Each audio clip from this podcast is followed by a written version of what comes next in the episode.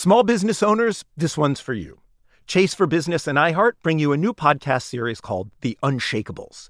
This one of a kind series will shine the spotlight on small business owners like you who faced a do or die moment that ultimately made their business what it is today. Learn more at chase.com slash business slash podcast. Chase, make more of what's yours. Chase mobile app is available for select mobile devices. Message and data rates may apply. JP Morgan Chase Bank NA member FDIC. Copyright 2024 JP Morgan Chase and Company. The most innovative companies are going further with T-Mobile for Business. The PGA of America is helping lower scores and elevate fan experiences with AI coaching tools and 5G connected cameras. AAA is getting more drivers back on the road fast with location telematics. And the Las Vegas Grand Prix is powering race day operations with 5G connectivity, giving fans an experience at the speed they deserve. This is accelerating innovation with T-Mobile for Business. Take your business further at t-mobile.com/now.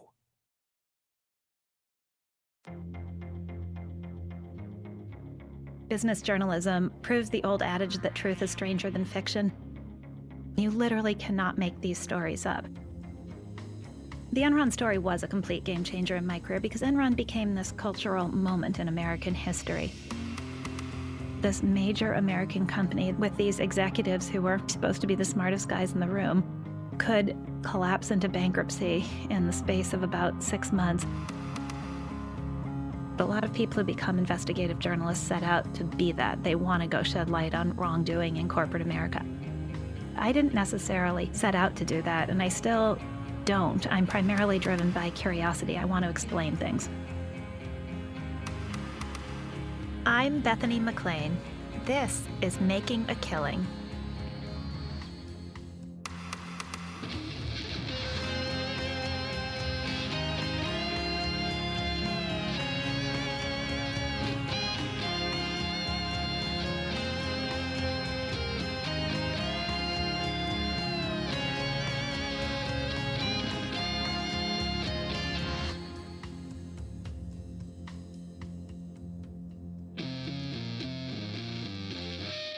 If you type relentless.com into your browser, you'll be redirected to amazon.com.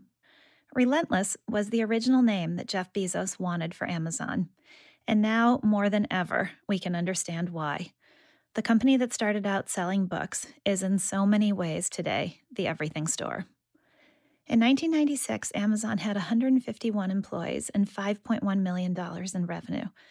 Last year, Amazon had 647,500 employees, and total revenue across all its business segments, which obviously includes a lot more than books these days, of 232.89 billion.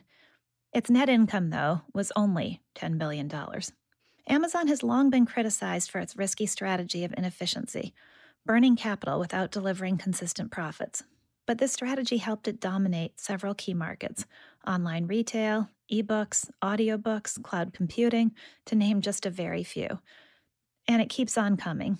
There's Amazon Grocery, Amazon Restaurants, Amazon Healthcare. There's so much to understand about Amazon, and given its rate of growth and change lately, it can feel a little dizzying. But my main interest is not in whatever the latest daily headlines are about the company. I'm interested in what all those headlines add up to, taken as a whole. What Amazon has become, what industries it has disrupted and forever changed, and ultimately what that means for all of us. Because, okay, not quite all of us, but most of us are Amazon's customers. I'll confess to getting boxes on a frighteningly regular basis. That means, in a sense, we're Amazon's enablers as it decimates other businesses, from our neighborhood bookstores to now our grocery stores to maybe our pharmacies. If ultimately it's Amazon's world and we just live in it, is that a good thing? Can Amazon be trusted to wield its ever growing power benevolently? Or are we all going to come to regret the monster we've created? Is Amazon a modern day Frankenstein? My guest now is Seth Godin, who hardly needs an introduction. Seth and I share a publishing alma mater, Portfolio, the business imprint of Penguin Random House. And one of my memories from long ago is of my publisher handing me Seth's remarkable book, Purple Cow. But it's hard to believe this is the first time we're actually meeting live. He's exactly who I wanted to talk to in order to dive into questions of Amazon and publishing, but also retail and marketing and trust. Seth's latest book, This is Marketing, is a New York Times bestseller. I know it's supposedly terrible podcasting to talk about something only we can see, so let me describe what we're looking at. There are these two pictures of Jeff Bezos side by side. On the left is this 1998 Jeff, looking very gentle and sweet in a frumpy brown sweater, like a New York City book editor. This Jeff's caption is I sell books. Over on the right is Jeff from 2017 with a shaved head, aviator glasses, black vest, muscles bulging, very badass, looking like he should be the lead in the next Fast and Furious movie. This Jeff's caption is I sell whatever the fuck I want. I love this because it's just the perfect metaphor for Amazon's evolution the change from selling books to selling everything. But more is this attitude of relentlessness. Is relentless the right word, Seth? Well, relentless was Jeff's word. The original name for Amazon was relentless.com. I think it's important to, to, differentiate between the media's perception of Amazon as the work of someone who has a plan about what he's going to sell and how he's going to sell it. It's more about the system. And if we can understand the systems analysis of what is it like to work there? What is it like to sell there? What is it like to be an investor? Each of the elements of the system add up into the Amazon as we experience it I don't think Jeff could change the system by himself, even if he wanted to. He's responsible for the system. We are all impacted by the system.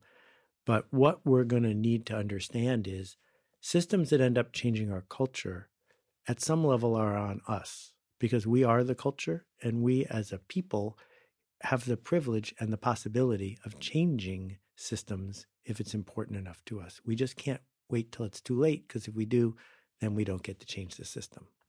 It's interesting because I mentioned this analogy of Amazon as being like Frankenstein.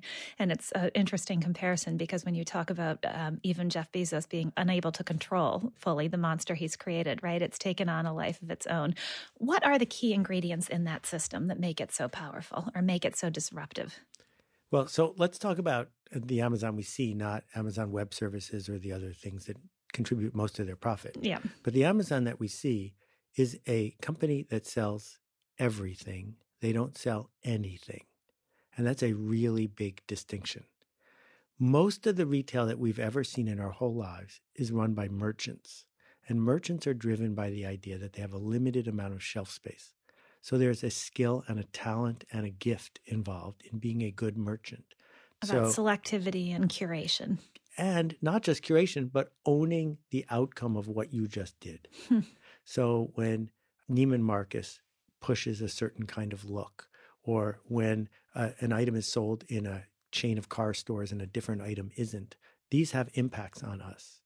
Amazon began with the insight that there's infinite shelf space. And therefore, the entire organization is built around we sell everything, and no one here has the power to sell a thing. So the entire system is run by an algorithm, and the algorithm says this click, this moment, this bit on the screen, what's its maximum value today? And the problem with day trading today is you don't know where that cycle keeps pushing you. There's no long arc. There's just the, oh, if I use this word instead of that word, today's sales go up. And the problem with that is it usually leads to a race to the bottom. A race to the bottom in what respect? In terms of the cheapest merchandise wins rather than the quality merchandise? So that's a great question. So, race to the bottom could be make it cheaper so you can sell it cheaper. Race to the bottom could be make it more urgent or pander to the people that you're trying to sell to, make it more vivid.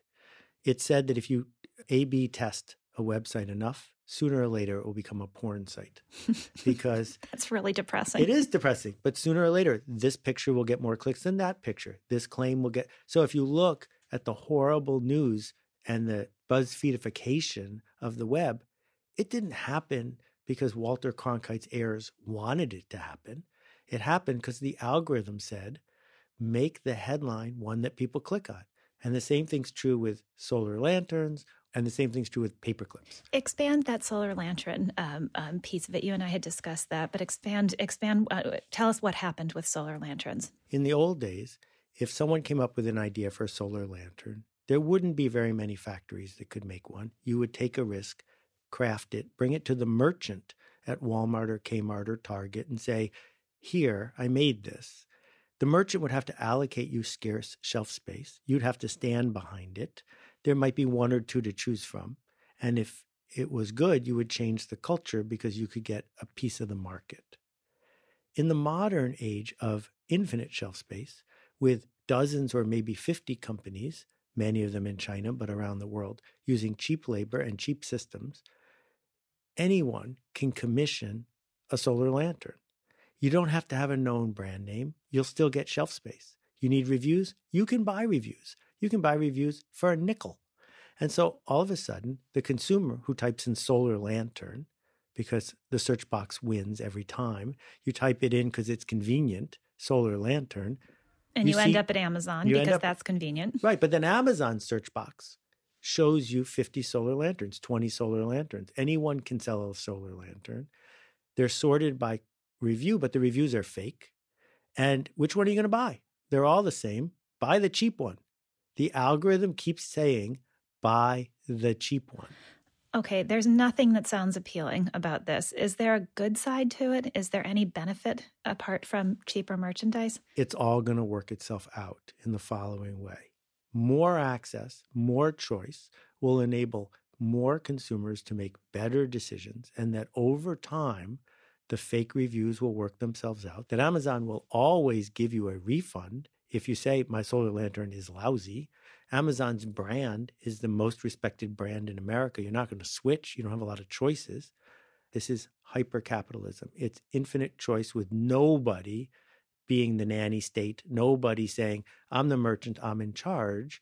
Instead, pick so let's go back to this to the retail part of Amazon, this obvious retail part, because I want to push a little bit on what the cost of this has been. And there's this common perception, right, that it's Amazon that's putting retailers out of business, Gymboree, Toys R Us. Um, but this has been happening for a long time. We had superstores years ago putting the little guy out of business. I remember watching the 1998 Tom Hanks Meg Ryan movie, You've Got Mail, where the big, you know, Fox Books, Barnes and Noble look-alike is putting the cute little shop around the corner out of business. Now the bad guy is Amazon. So has anything really changed or is this just evolution? Well, there's a very long history of retailers going out of business. And if Amazon wasn't putting them out of business, somebody else would. Retailers go out of business because landlords never go out of business. The question for me is what will we do to our culture when there is no Main Street? I'm not saying that our culture can't survive without Main Street.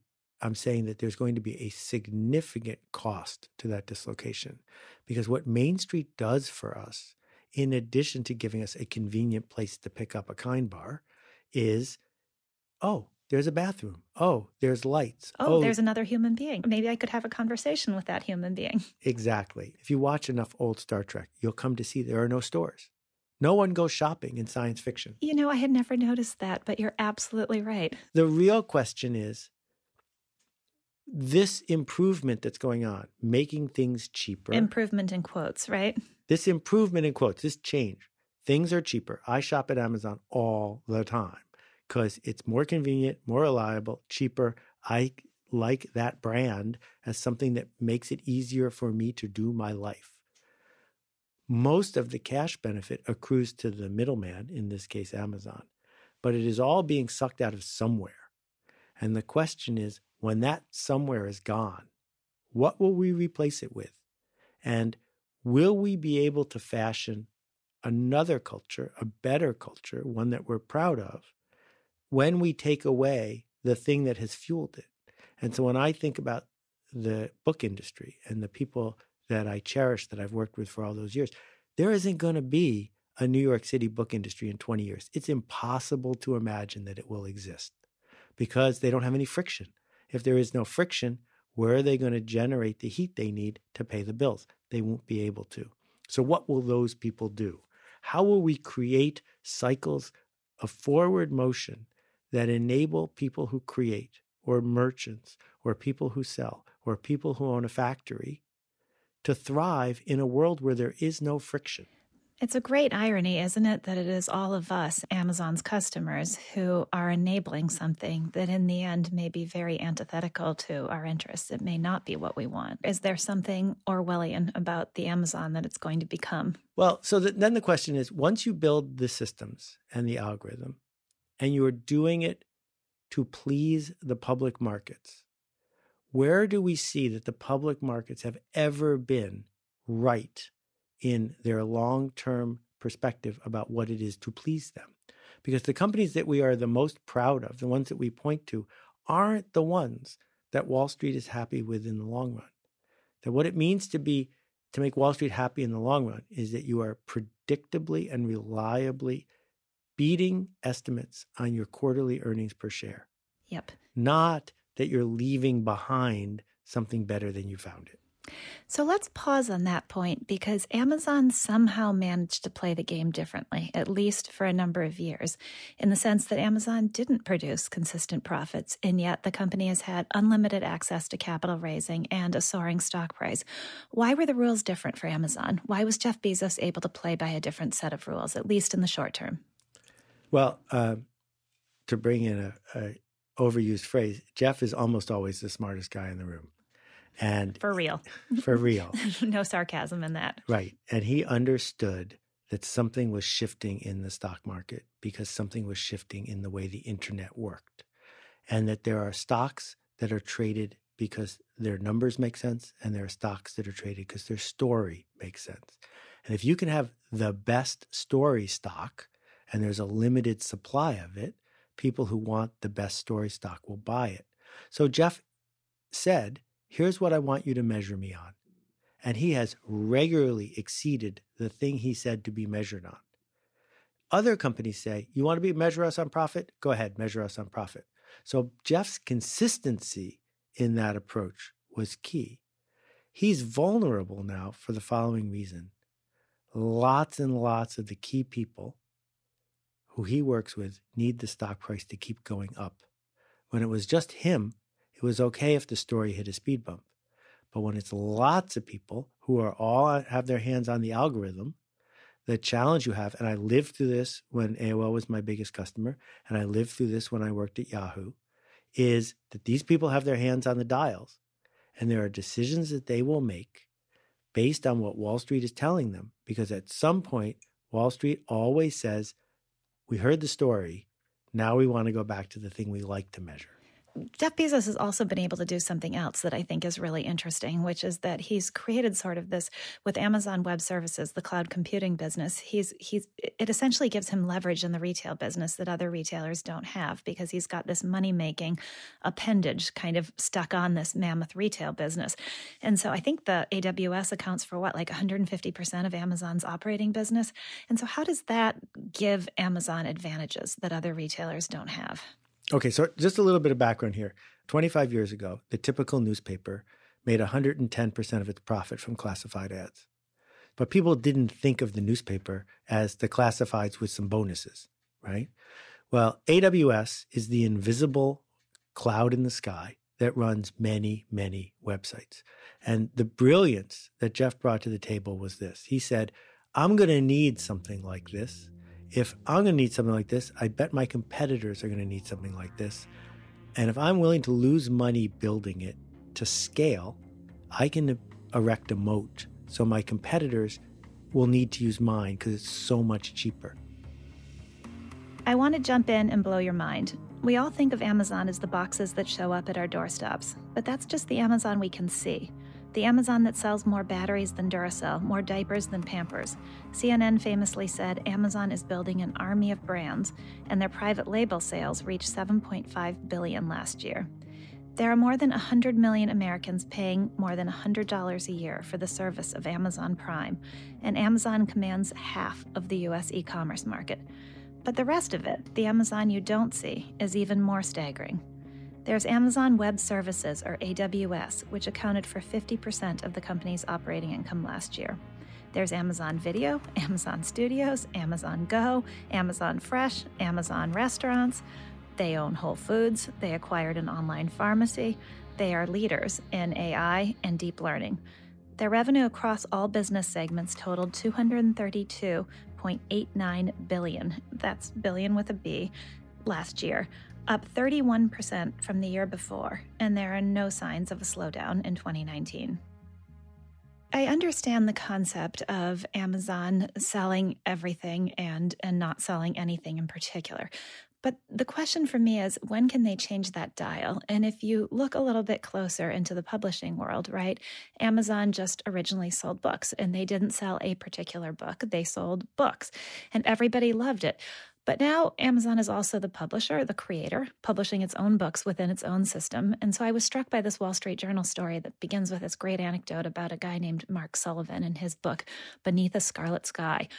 Amazon published it and effectively used Amazon's tools to make it into a bestseller.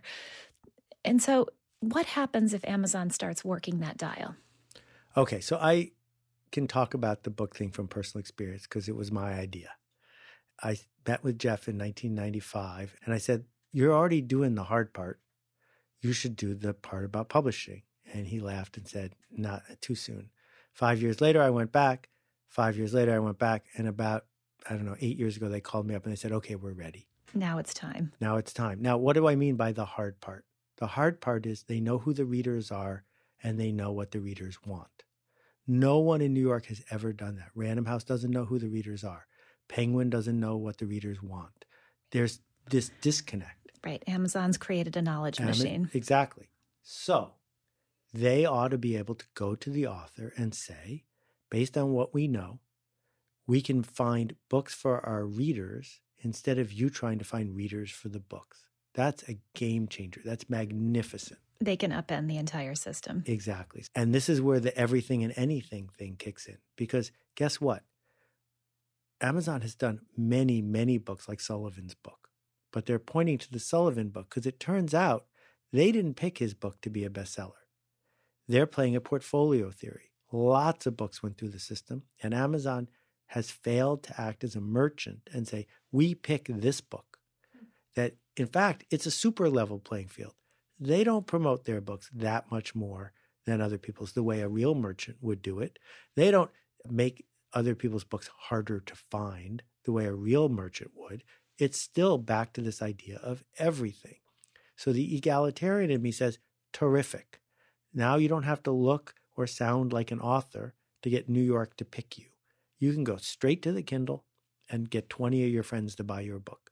And if 20 of your friends buy your book on the Kindle and it's amazing, and now 4 million of your friends have bought the book and you're a best-selling author. But what happens if Amazon becomes not just the everything store, but the only store? Then can't they start to work that lever? Why wouldn't they work those levers eventually?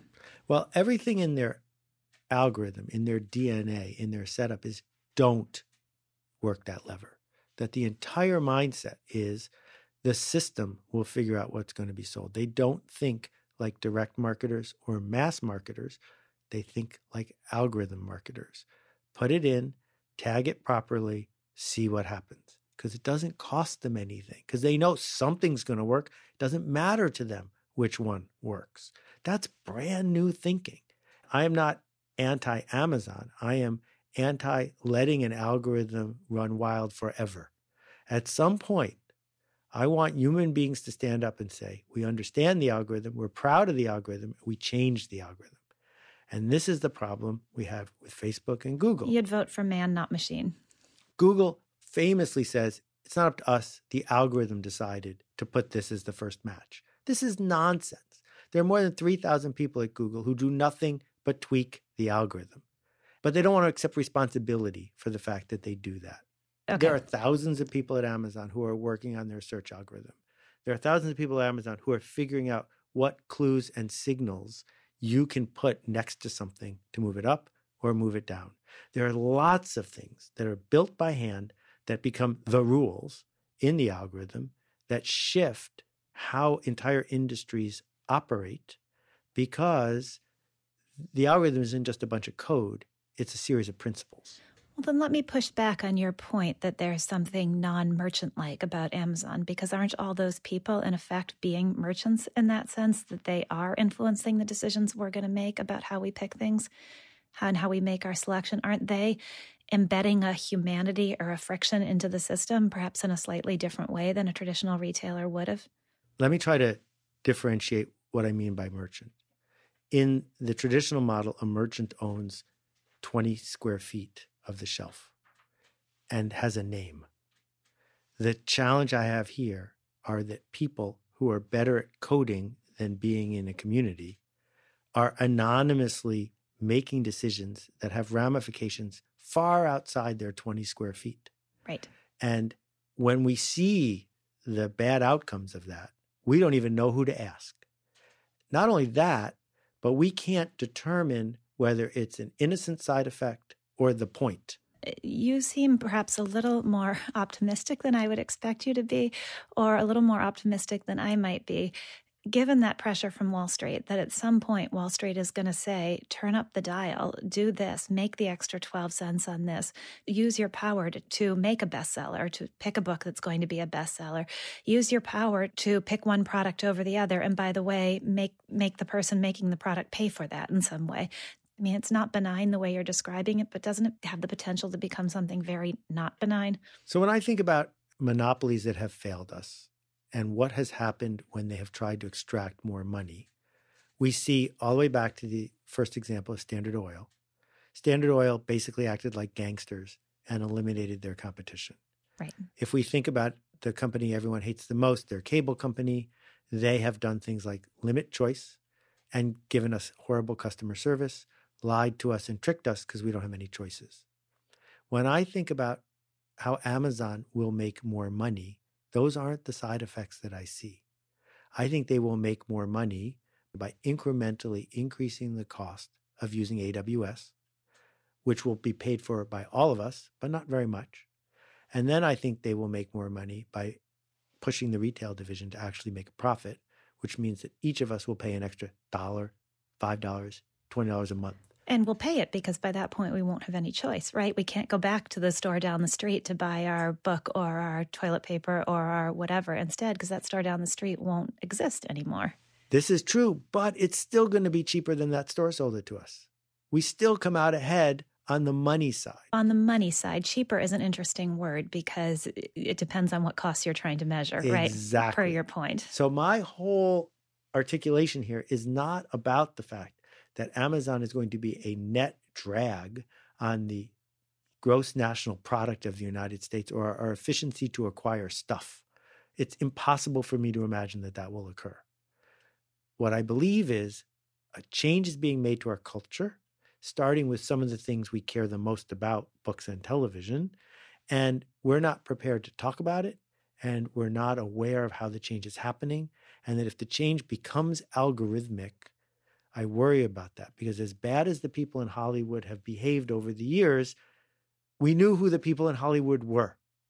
And the people in Hollywood were in our community. Accountability versus anonymity. Maybe that's a way to sum it up. I think I get it. Going back to the publishing example, it's not so much that somebody at Amazon is saying, let's make this book um, a bestseller. It's more that an algorithm is making the book a bestseller and nobody's controlling it, but something is controlling it. And so the choices we we get are going to be dictated by something we, we can't see. And we'll be buying a book that wasn't hand selected for us by a, someone who loves books, but rather is the result of, a, of an algorithm. So here's the J.K. Rowling story. Uh, when I was a book packager, I did 120 books in 10 years. I did almanacs. I did uh, how to books, and I also did young adult fiction. And I did a series for Scholastic based on Nintendo games because boys weren't reading enough books. So I got the rights to Nintendo games and turned them into novels.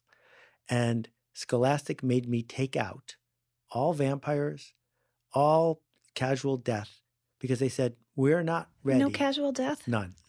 We're not, that's what Nintendo games are filled with, right? right. We are not ready to have nine and 10 year old boys read this. Two years later, after the series had sold pretty well, they came out with this book that no one had ever heard of called Harry Potter.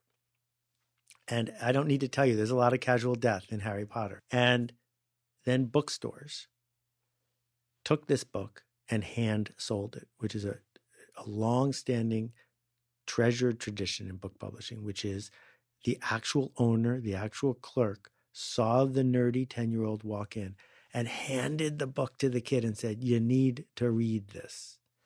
And Harry Potter went on to make J.K. Rowling the most successful author in history, first billionaire as an author.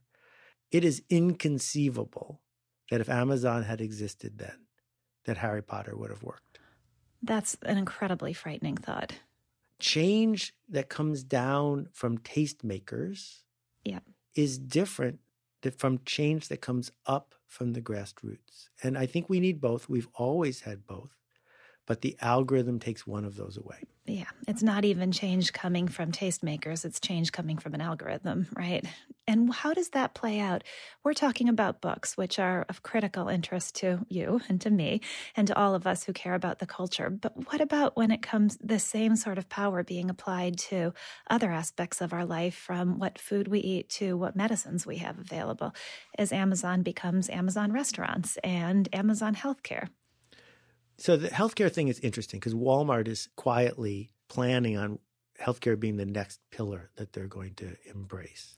If we can figure out how to apply the efficiency of the algorithm to the price of an antibiotic, if we can figure out how to use rules based thinking to make sure people don't waste their lives and their money on placebos when they're not effective, you know, then we're going to come out ahead.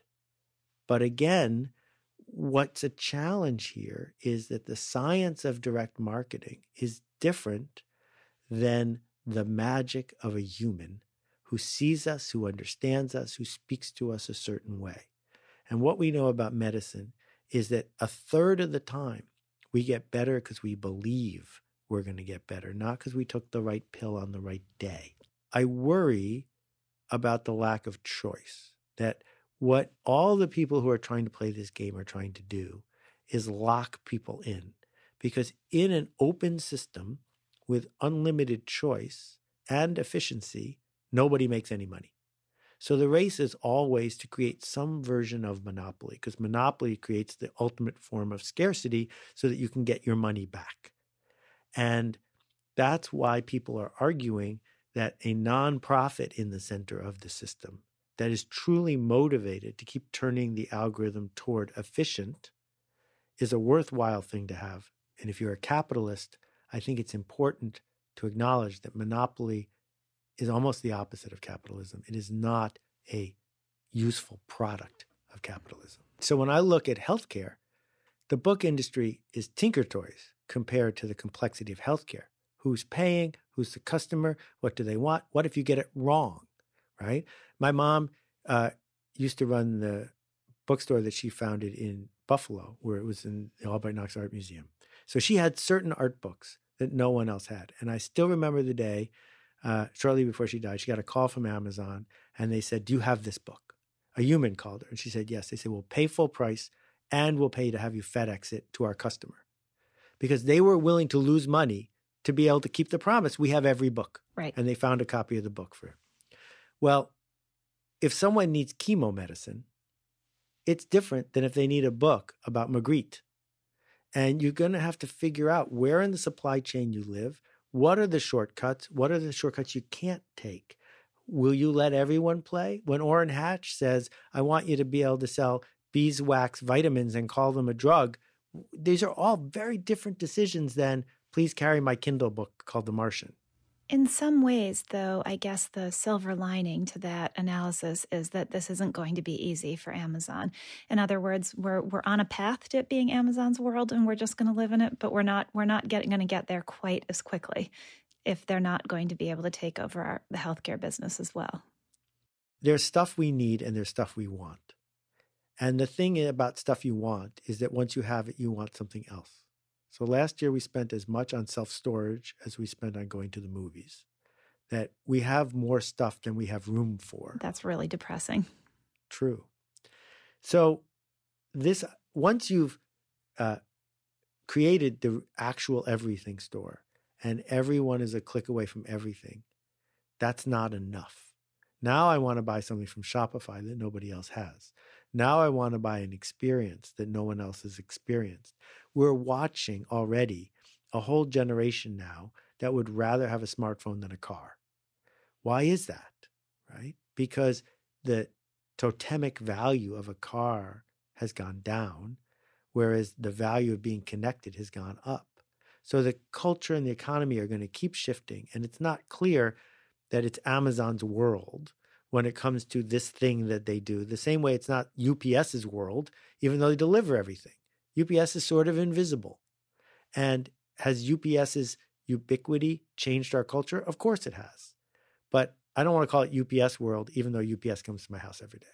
So, is there any chance that consumers start to say, no, no, no, this actually isn't what we want? Or that businesses that are being decimated or producers that are, that are having their margins shrunk by Amazon start to put pressure on the system? Is there a way to stop the algorithm in, in process?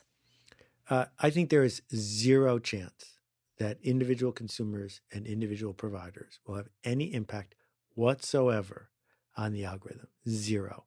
That, Zero. That's pretty know, strong. It's like saying, I'm tired of the telephone. I'm not going to have telephone calls anymore. I'm going to walk to people's houses and talk to them face to face. AT&T did not worry about that problem in 1960. Not going to be a problem. The problem for monopolists is when the culture says to the government, we care very much about antitrust. And it comes in waves. There was no antitrust thinking before Standard Oil. And then there was a ton of antitrust thinking, and Teddy Roosevelt was at the heart of it. And then it faded over time. So it comes and it goes. And it's been gone a long time. But I think when we saw when we see the hijinks at the FCC and everything else, it's due to come back. And when it comes back, and it's already come back in Europe, that is something that these giant algorithmic companies have to figure out how to deal with because they can't make it go away. Do you think that's on Bezos's radar screen? Oh, I think that they spend a lot of time thinking about that. I mean, from all the way from the early days of sales tax, they could have fought the sales tax thing harder. Instead, one day they took a deep breath and they said, fine, we're going to collect sales tax. Is there any chance if Amazon is around in 100 years that we have both this, or an Amazon like thing is around in 100 years, that we can also still have independent stores on Main Street? Or does one automatically at some point come at the expense of the other? So, what we know is that there's a really big desire. We don't know if it's primordial or recent for human beings to go to a store on Main Street. That I was in a fancy mall last week. The busiest business by far was Starbucks because everyone was window shopping and everything else and drinking the one thing that they could afford in the store, in the mall, right? Precisely. So merchants and retailers are clever. They like being merchants and retailers. They will show up with new things to do in those spaces that human beings will pay a little to engage with. I think the big shift is going to be landlords have to understand that the thing that they were charging a huge tax on has gone away. And you can't charge the Pottery Barn tax anymore.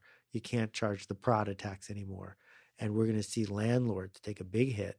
Or what we're seeing in New York is dozens and dozens and dozens of empty storefronts. Yeah. And one of the things I proposed on my blog, which was really interesting, the feedback I got was I think a vacancy tax is a great idea. I think if your store is vacant for more than three months, you should have to pay a tax on it because it should pay for the cops and the lights and everything else we have to do to make up for the fact that you're not doing it. I think that's a fantastic idea. It makes perfect sense. And I got four angry notes, all four from landlords. So I must be on to something. That's not surprising. All right. If you could change one thing about the business world, or if you could have maybe, let's stick with Amazon, if you could have Amazon do one thing differently, what would it be? I think we need to do two things to be our best selves as humans in a commercial economy and they are to solve interesting problems and to lead. And what it means to lead is to see other people, to truly see them, to figure out where you can help them, where you can take them, and what you'll take responsibility for. That is an interesting problem. There are lots of interesting problems. When I think about the least thing a human can do in the commercial world is to say, will this be on the test? What does my boss want me to do? And worst of all, I'm just doing my job. And so I guess what I would hope for in a relentless company that's driven by a series of algorithms is how many people there are charged with never saying, I'm just doing my job, and instead are saying, Here, I made this and I'm proud of it. You want the algorithm to have accountability. I do indeed. So I loved my conversation with Seth, in large part because what comes out of his mouth is not what you think is going to come out of his mouth, and those are always the best conversations. So I'm both more optimistic and more pessimistic after my conversation. I'm disheartened because I really do see the dangers of the algorithm, as Seth calls it. We want accountability. We want humanity. We want that great independent bookstore on the corner of our main street. Or at least we're going to want them when they disappear. But I'm less concerned about Amazon taking over the world than I was. Healthcare is going to be interesting, even for Jeff Bezos. We also spent a lot of time talking about not just the Amazon you can see as a consumer, but the Amazon you can't see, the algorithm. And I think I'm a little bit reassured on that front. While the Frankenstein Bezos has built may not be controllable, if Seth is right, it's also not going to be able to act with outright malice. Does that pass for optimism? Making a Killing is a co production of Pushkin Industries and Chalk and Blade. It's produced by Ruth Barnes. My executive producers are Allison McLean, no relation, and Megan Casey. The executive producer at Pushkin is Mia Lobel. Engineering by Jason Gambrell. Our music is by Jed Flood. Special thanks to Jacob Weisberg at Pushkin and everyone on the show. I'm Bethany McLean. Thanks so much for listening. Find me on Twitter at BethanyMac12.